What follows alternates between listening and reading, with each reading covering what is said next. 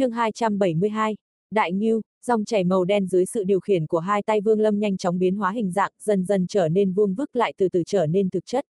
Một lúc lâu sau, dòng chảy màu đen hoàn toàn biến mất một cái ấn hình vuông xuất hiện trước người Vương Lâm. Cái ấn này lớn tầm một bàn tay, bên ngoài có khắc hình một người. Người này không có mặt mũi, chỉ có thân hình. Hắc ấn này bao gồm ý nghĩa của 400 năm giết chóc của Vương Lâm, là chữ tử. Tay phải Vương Lâm đặt trên hắc ấn, lập tức một cỗ cảm giác như máu hòa vào nước xuất hiện trong tim hắn. Hắn hít sâu một hơi, hắc ấn dần dần biến mất trong tay hắn, dung nhập vào trong Nguyên Anh. Vương Lâm trầm mặc một chút, lưu luyến nhìn cửa hàng mình đã ở hơn 30 năm nay một lần nữa tay phải tùy ý vung lên. Lập tức toàn bộ tượng khắc gỗ trong cửa hàng liền biến mất. Sau đó hắn mở cửa, đón gió tuyết trong đêm, bước ra ngoài. Vương Lâm chậm rãi đi tới ngã tư đường. Gió tuyết ngày càng lớn, thân ảnh hắn khi mới ra khỏi cửa hàng vẫn là một lão già sắp xuống mồ, nhưng theo từng bước chân, khi hắn tới đầu phố thì thân hình hắn dần cao hẳn lên. Những nếp nhăn trên mặt hắn chậm rãi biến mất, cuối cùng trong nháy mắt khi đứng ở đầu phố, Phương Lâm từ một phàm nhân đã chuyển hóa thành một tu sĩ. Hiện tại hắn vẫn chưa phải hóa thần, nhưng giờ phút này khoảng cách tới hóa thần đã rất gần. Nắm được ý cảnh sinh tử, hiểu được thiên đạo, phương Lâm cảm thấy thân thể có một cảm giác lâng lâng như muốn bay đi, cảm giác đó dần dần lan cả ra ngoài thân thể hắn dường như từ trên trời cao có một lực lượng thần kỳ đang mở rộng ra, lôi kéo hắn. Loại cảm giác này chính là biểu hiện sắp hóa thần. Lúc này hắn không cần hiểu được thiên đạo, không cần cảm thụ ý cảnh, chỉ cần kiếm một địa phương lẳng lặng bế quan 10 năm liền chắc chắn đặt tới cảnh giới hóa thần. Vương Lâm đứng ở đầu phố quay đầu nhìn thoáng qua 10 hộ đã trống không tới 9 ở ngã tư này. Dãy phố 30 năm nay hắn ở, từng ngọn cây nhành cỏ ở nơi này hắn đều hiện lên trong tim hắn. Trong lòng hắn hiện lên một tia luyến tiếc, Nhìn hồi lâu, đem hết thảy cảnh vật ghi tạc trong tim, Phương Lâm thở dài một tiếng, xoay người, biến mất trong bóng đêm. Ở phía nam của Liên minh tứ phái có một tòa thành trì hơn vạn dặm. Nơi này có rất đông phàm nhân, những căn phòng chống lạnh của con người trải rộng khắp nơi, trong phòng có rất nhiều người. Bọn họ bị đưa tới đây, làm công việc dọn tuyết.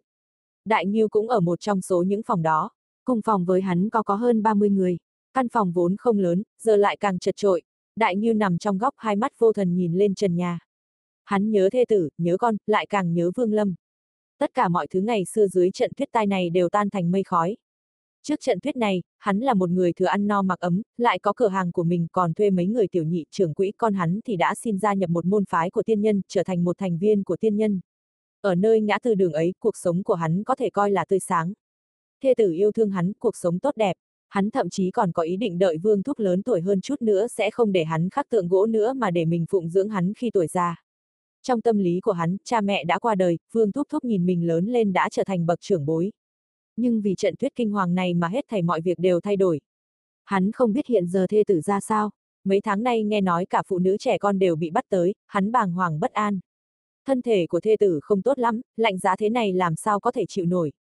Chứng kiến có người bị đông cứng mà chết trái tim đại nhiêu đau đớn như bị dao cắt cũng không phải vì hắn tính đồng bào đồng loại gì mà là do một cảm giác tuyệt vọng thật sâu trong nội tâm và nỗi lo lắng cho thê tử của mình. Hắn lo lắng thê tử không chịu nổi, sẽ bỏ hắn mà đi. Ngoài thê tử ra, người mà hắn lo lắng nhất còn có Vương Lâm. Theo hắn thấy, Phương Thúc Thúc tuổi cũng đã cao thân thể không còn mạnh khỏe nữa. Hắn đã mất cha mẹ, hắn không muốn cả Vương Thúc Thúc cũng bỏ hắn mà đi. Nhi tử của Đại Ngưu Tăng Tiểu Ngưu vốn là vừa mới gia nhập Bạch Vân Tông, tu vi ngưng khí kỳ của hắn khiến thân phận hắn cao hơn hẳn phàm nhân nhưng với sức lực của hắn thì ở giữa trận chiến giữa hai quốc gia chẳng có bất cứ tác dụng gì. Do vậy hắn tuy muốn tìm kiếm cha mẹ mình nhưng liên minh tứ phái lớn như vậy, toàn bộ phàm nhân đều bị bắt đi, phân tán khắp cả nước. Hắn trừ phi có thần thông thông thiên, nếu không căn bản không tìm nổi cha mẹ. Đại Ngưu đi đợt tuyết này đã chút xuống bao lâu rồi? Hầu như ngày nào hắn cũng nhìn thấy bên cạnh mình có người chết cóng. Đồng thời hắn cũng phát hiện ra chỗ thần kỳ của tượng điêu khắc gỗ. Mỗi khi hắn thấy lạnh giá tượng gỗ lại tỏa ra những luồng hơi ấm. Luồng hơi ấm này trong khoảnh khắc liền chạy khắp toàn thân, cho dù hắn có lạnh hơn nữa cũng vẫn có thể bình yên vượt qua. Sau khi biết sự thần kỳ của tượng khắc gỗ, Đại Nghiêu không khỏi cảm thấy có một cảm giác xa lạ với Vương Lâm. Cho tới bây giờ hắn không thể hiểu thấu được lão nhân này. Chẳng qua cũng vì có tượng khắc gỗ này mà lo lắng của Đại Nghiêu về thê tử cũng giảm đi một chút. Hắn tin rằng chỉ cần thê tử không tháo tượng gỗ xuống thì cũng có thể giống hắn, không bị chết rét. Nhưng thời gian dần trôi qua, dường như vĩnh viễn không thể quét sạch hết tuyết, trong lòng đại nghiêu lại nổi lên sự tuyệt vọng. Tuyết trên trời rơi xuống tuy nhỏ bé nhưng không hề gián đoạn. Mấy ngày hôm nay, đã có nhiều phàm nhân lén lút bỏ trốn. Bọn họ muốn trốn sang nước láng giềng, cho dù phải từ bỏ hết thảy, chỉ cần được sống là còn có hy vọng.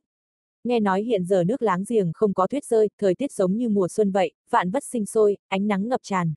Sớm nay Đại Nghiêu là người thức dậy đầu tiên, hắn từ trên giường bò dậy, bên cạnh hắn là đứa con thứ hai của Chu gia. Tiểu tử này mới hơn 20 tuổi, đang lúc tráng niên. Bình thường khi làm việc thường được phân cùng tổ với Đại Nghiêu, vẫn luôn giúp đỡ hắn rất nhiều. Đây là một hài tử thuần phác, Đại Nghiêu đẩy hắn một cái, nhưng lập tức hắn bỗng giật mình. Hắn nhìn con trai thứ hai nhà họ Chu tay phải run rẩy đặt trên mũi hắn, sau đó cười thả một tiếng, lẩm bẩm. Chết rồi, vừa nãy khi đẩy hắn, Đại Nghiêu phát hiện ra thân thể hắn đã cứng ngắc. Lúc này nước mắt Đại nghiêu tuôn như mưa, hán tử 40 tuổi này ôm đầu ngồi khóc sống lên. Hắn nhớ nhà, nhớ thê tử, nhớ nhi tử của mình, nhớ Vương Lâm, nhớ cửa hàng, nhớ những ngày ấm áp khi xưa.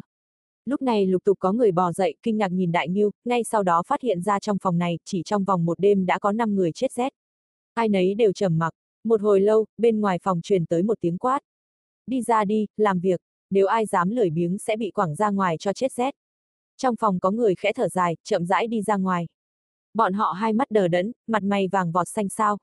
Trước đây vài tháng khi mới tới dọn thuyết, lúc đầu còn được ăn no, nhưng càng về sau thức ăn càng ít. Hiện giờ thể lực của họ đã rất kém rồi. Đại Ngưu vẫn ôm đầu, ngồi trên mặt đất khóc lóc.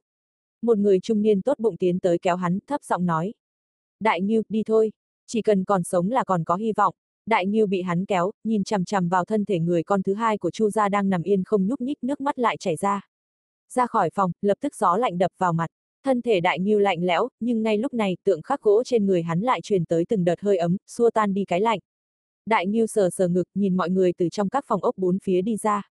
Hắn cắn răng một cái, quyết định bỏ trốn.